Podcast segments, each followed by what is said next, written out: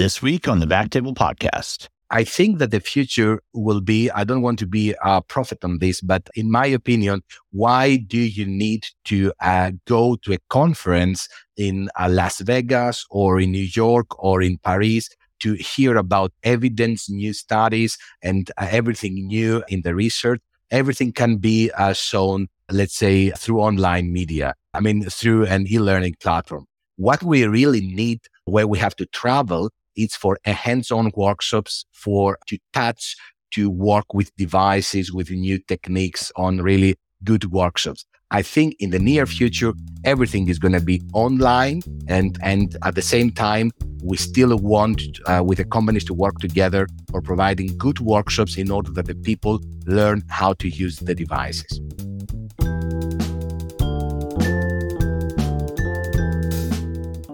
Hello, everyone, and welcome to the Backtable Podcast, your source for all things IR and endovascular. You can find all previous episodes of our podcast on iTunes, Spotify, backtable.com, and pretty much any podcast platform of choice. Before we dive into our topic, let me first say a quick word from our sponsor, RadPad. RadPad was developed by physicians for physicians, providing clinically proven radiation protection during cine and digital subtraction angiography. Don't bet your career or your health on anything less. Trust RadPad radiation protection shields for all your fluoro guided interventions. See radpad.com for more information. Contact info at radpad.com for a free radiation evaluation and a no brainer radiation protection cap. And let them know you heard about it on the Backtable podcast. For today's episode, I'm honored to welcome Theodosios Bisdas to share his insight and experience in uh, e learning and online medical education. He co founded the Vascupedia platform uh, which is well known for providing vascular medicine, vascular surgery, interventional radiology topics. And he's a practicing vascular surgeon in Athens, Greece. Welcome to the show, Theo. Thank you very much, uh, Aaron, for this very kind invitation and congratulations for uh, your unique e learning platform. I'm really happy to be with you today. Yeah, and we're happy to have you. And you know, we've been talking, you know, virtually for a couple months now about ways that uh, Vascupedia and, and and Backtable can collaborate. And so we're so happy to have you on the show and kind of tell us about Vascupedia. But before we jump into that, I do want to hear. I want to tell our audience, or have you tell our audience where you're at and what kind of practice you're in. A little bit about yourself. Well, I'm a vascular surgeon. I'm doing both academic and private practice. So I'm working as an associate professor for vascular surgery in Germany in the University of Münster. And I'm working uh, in my daily clinical practice in uh, one of the biggest private hospitals in uh, Southern East Europe. It's called Athens Medical Center. So in trying to combine both of them. So this is one of the reasons why I'm working a lot with e-learning and education. Yeah. So regarding Vascupedia, thank you for the kind words about it. It is, in our, in my opinion, a unique online project that we believe that fulfills the need for uh, free education in this uh, challenging field of vascular medicine where different disciplines are working uh, together. So the mission of Vascupedia was to help physicians worldwide to bring their interventions to perfection.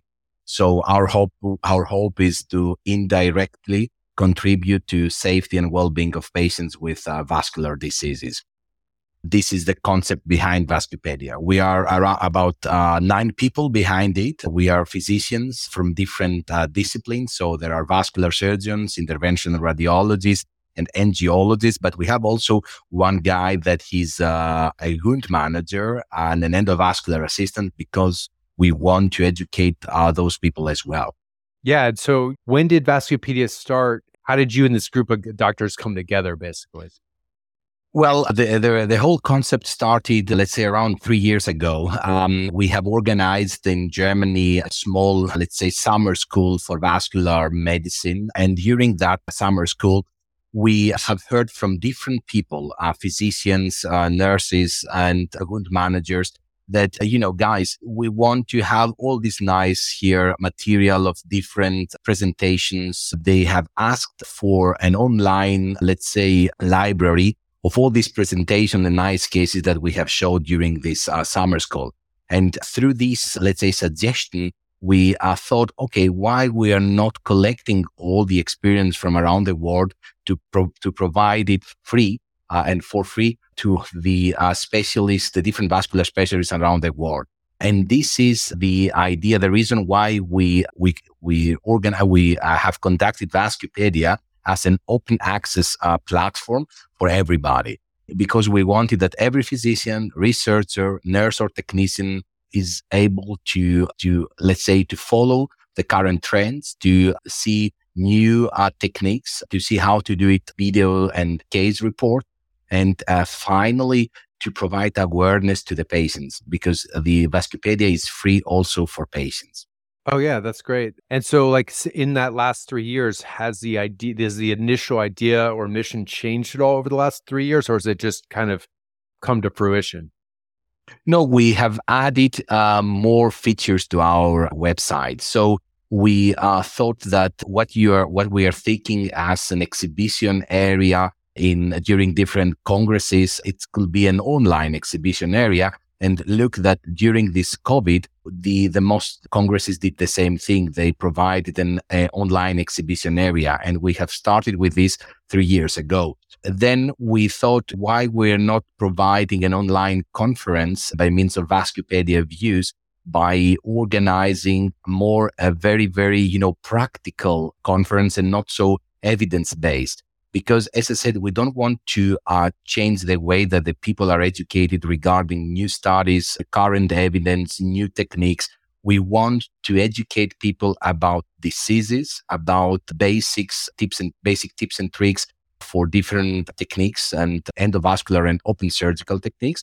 And important to show how different devices are, are working during, uh, I mean, in the daily practice for really well-known specialists on this field.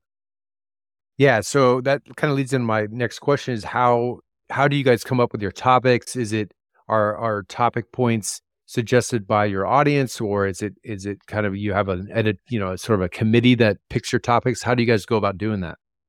At the moment, the structure of Vascupedia has three important parts. The first one is the main arena. It is very similar to the main arena of the congresses. That means everybody can upload anything. We don't have the any topic of the month or any topic of the, the week. But we have a committee of different people that they are really, they're working like reviewers. We call them Vascupedians of excellence, that they are checking every upload in order to be sure that the quality of uh, the uploads really is uh, good and uh, we don't have any, any problem with GDPR, with really techniques that they are off the self and maybe could be risky for the patient. Then we have the, the so-called polling station where we are selecting every month one specific topic. It is type 2 endoleak. It is, uh, let's say, thoracic outlet syndrome. And by this way, we are trying to collect the experience from around the world, what the people are doing. And then after collecting the experience, there is uh, a key opinion leader that it is well, that it is asked to answer these questions and the people are able to compare their experience, their decision making, or their way to treat this kind of, uh, let's say, diseases. And at the same time, they're comparing their answer to the answer of the key opinion leader. And by this way, they are learning through the answer of the key opinion leader if they have done the right thing or they have done the wrong thing in such cases.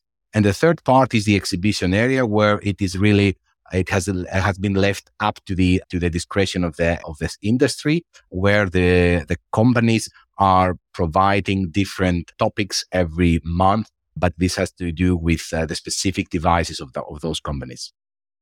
Yeah, the, I think that polling section is really unique, and I was just checking out, that out recently. Um, some great topics on there, like the uh, anticoagulation polls that maybe help uh, people figure out a you know a tricky situation in terms of anticoagulation. So yeah, some really useful stuff there, and I like the I like the format. So your speakers, as you mentioned, are are mostly vascular surgery and IR. Does your audience mostly reflect that? And do you like? I, I know you have a large following at this point. Do you have an idea of what the demographics are of your followers and, and subscribers? Yes, we we know. Let's say we have seen a very um, interesting phenomenon that has to do with the kind of the uploads that we are having. So, if you we have a topic that it has to do with a basic thing, that means, for example, how to plan a AAA repair by endovascular means, then the number of trainees is increasing dramatically. And then when we are uploading, for example, an industry sponsored webinar regarding, uh, for example, how to use Supera with a Presto technique, that it is a very complex and it needs some really important skills, then we have an increase of people and followers that uh, they are more, they are senior, let's say, vascular specialists. So it depends on, on what we, we are uploading during the week. At the moment, we have uh, regarding percentage, we have around 40% senior, spe- senior specialists and around 60% uh, trainees. In these trainees, I'm also including nurses and let's say technicians regarding vascular medicine. Sure. And I, I noticed that you guys have been also, you know, you're based out of Europe, but I know you've been successful in capturing a U.S. audience as well.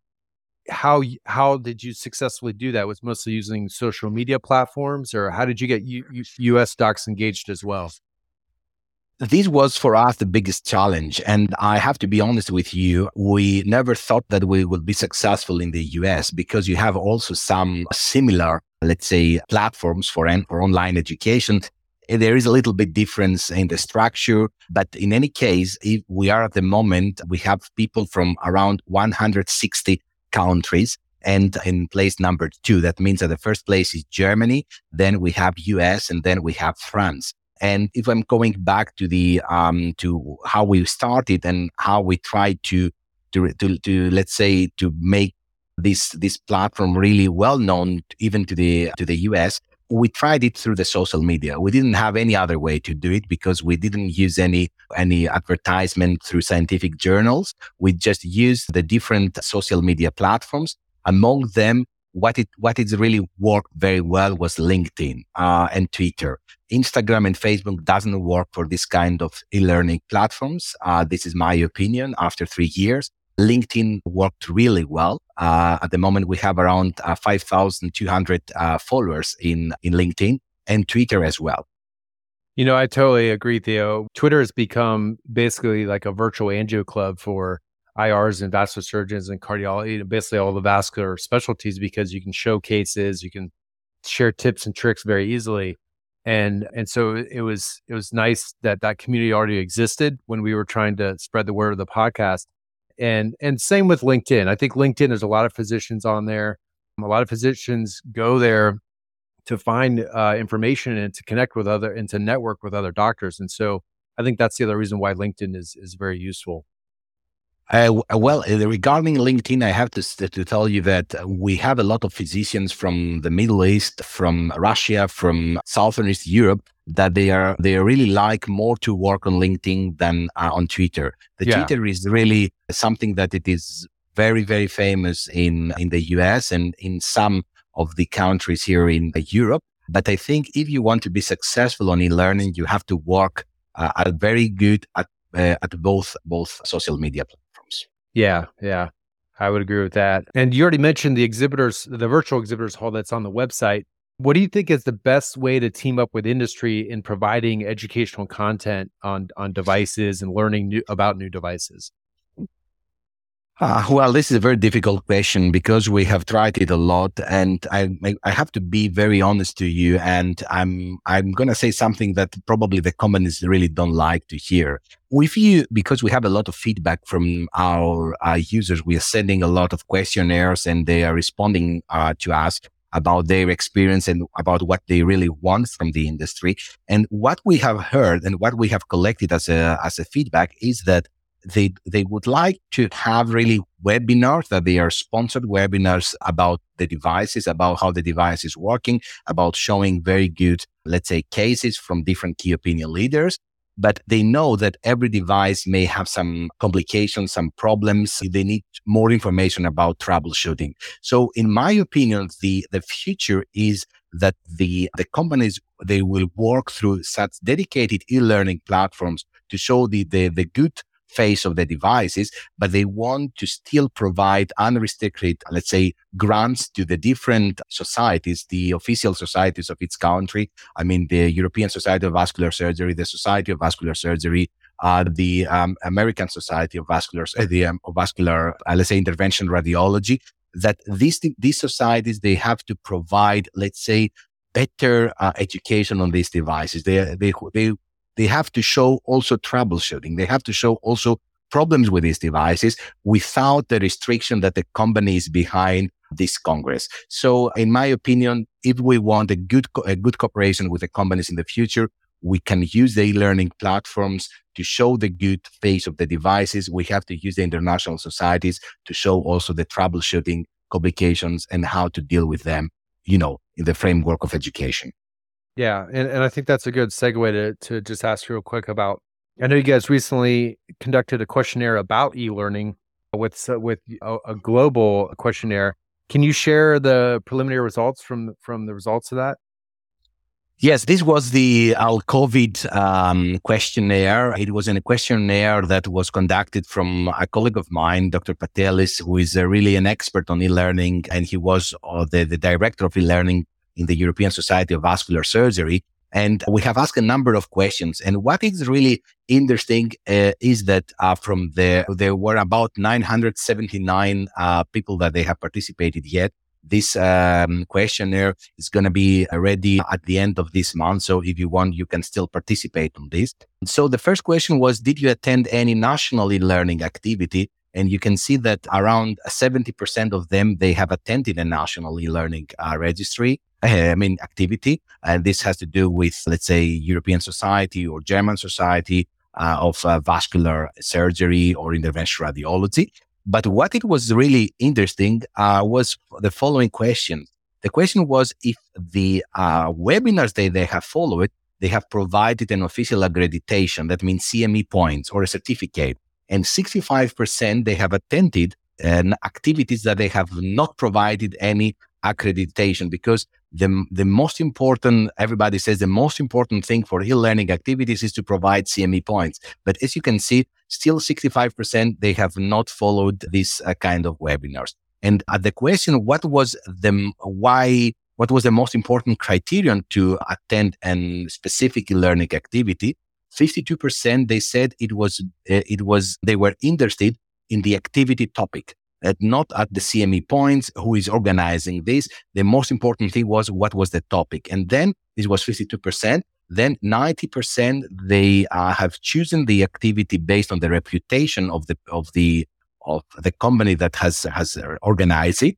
And only about, uh, only let's say 5% they were interested in receiving official CME points. For us was uh, the most important thing because in the e-learning, it is really difficult to provide CME points. And the, in the questions, how did you find the activities that you have finally attended? Uh, 38% through a direct contract from the different organizers. That means through via emails, via, let's say, newsletter, and 27% social media.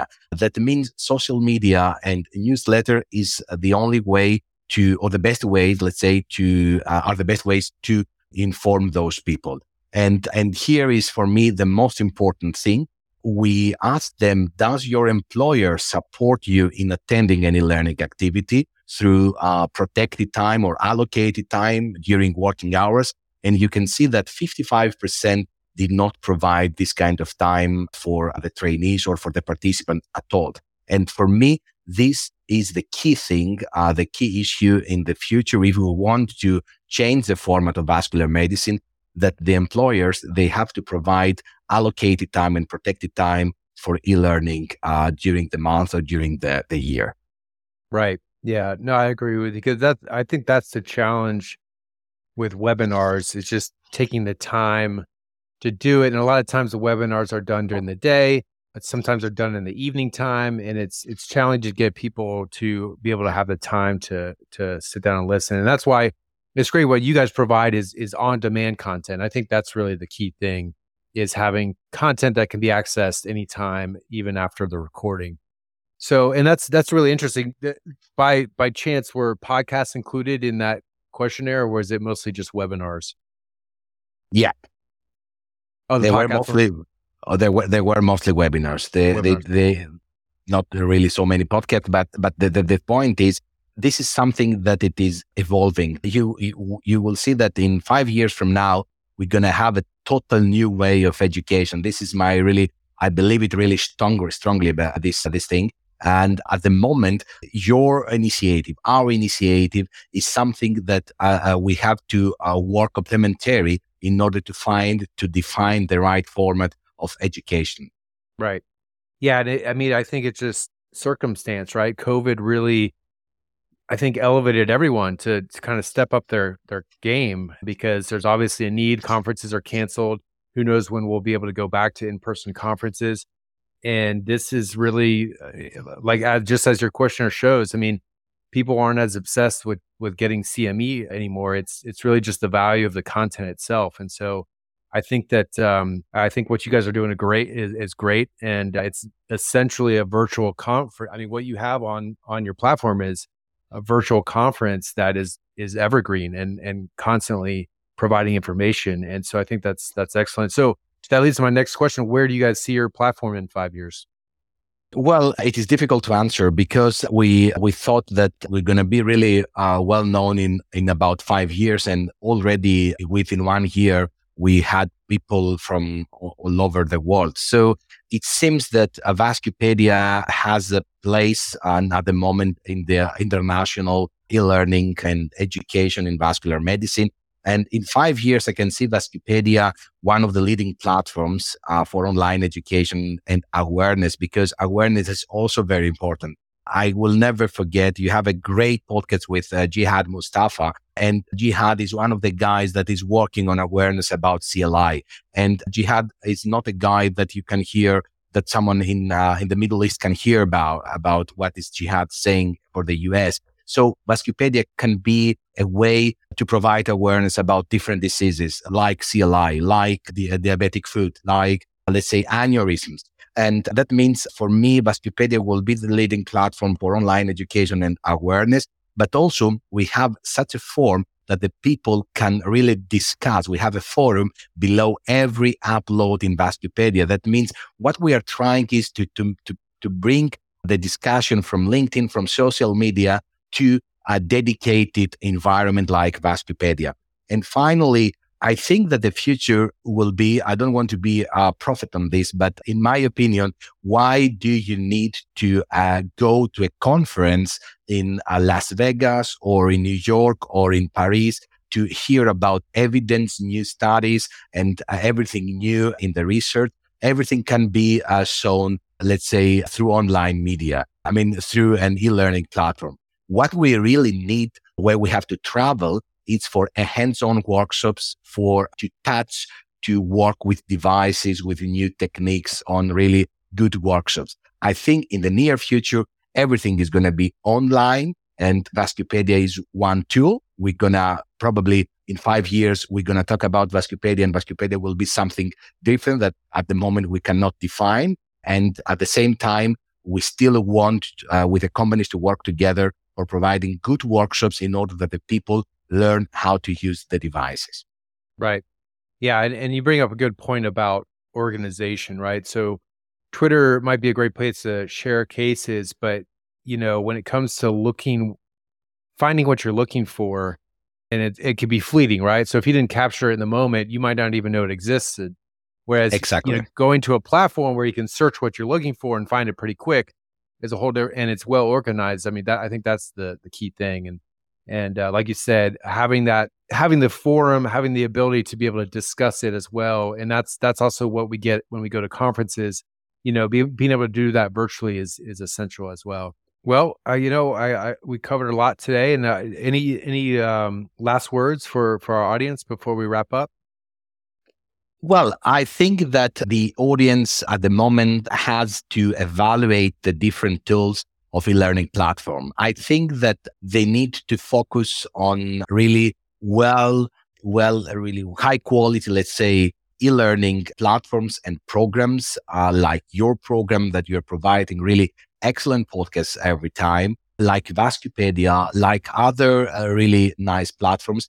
But the point is the, the one and the most important criterion is who is behind these e-learning platforms. So this is the most important criterion because this is leading more or less the knowledge that is provided through this platform. So if you have one company, you're going to hear only good things for one device. If you have uh, someone who is really a company that uh, invites people and the, the industry to uh, show something, you will not really uh, receive the knowledge that you want about troubleshooting, about complications, about how to deal with challenging cases. So Vascupedia, your podcast, and a lot of other e-learning platforms behind them are physician to physician. And I think this is the key for really a successful e-learning platform. Yeah, I totally agree. Yeah, it's challenging when you get industry involved, as you said, but uh, I, I think where they really come in hand is, like you said, the hands-on workshops when you want to learn a new device with a new procedure and they can provide the the resources for those hands-on workshops. I know, I know. I think never, none of us is really unbiased, but Right. um, at the same time, you have to you have to try to provide, let's say, to provide cases, to provide knowledge, to provide evidence that they are really unbiased. So Yeah. it is not the person that it is showing a case; it is the way that you are showing. It's the context that you are delivering. So if you're saying that a device has never compli- you have never seen any complications and you have done 1000 of those cases, believe me, it, the people outside, the trainees, the senior, they know because they are facing these problems every day. So the way that it, the learning is provided, it is, it seems that it is, you know, a way that you are really far away from the people that they are participating into this webinar because it is very different being on a congress and having the other guy in front of you but it doesn't matter the point is the content and the content has to be as unbiased as possible Yes. Yeah. Yeah. We like to say high quality content is king. So, um, exactly well, thank you so much for coming on the show. We really appreciate you taking the time and, and all the way from Greece. And um, again, I'm looking forward to collaborating with Vascupedia in the future and uh, and and having some more you know European physicians on our show as as you guys have had a number of U.S. physicians on on on your platform. And so I'm really looking forward to the future. congratulations you're doing a great job keep going this because this kind of initi- initiatives will change the way that people are educated. And believe me the most important thing is what i said before. Indirectly you contribute to patient safety. Yes. Well, thank you, Theo, and you get you thank you uh, aaron. you take care. take care as well. Bye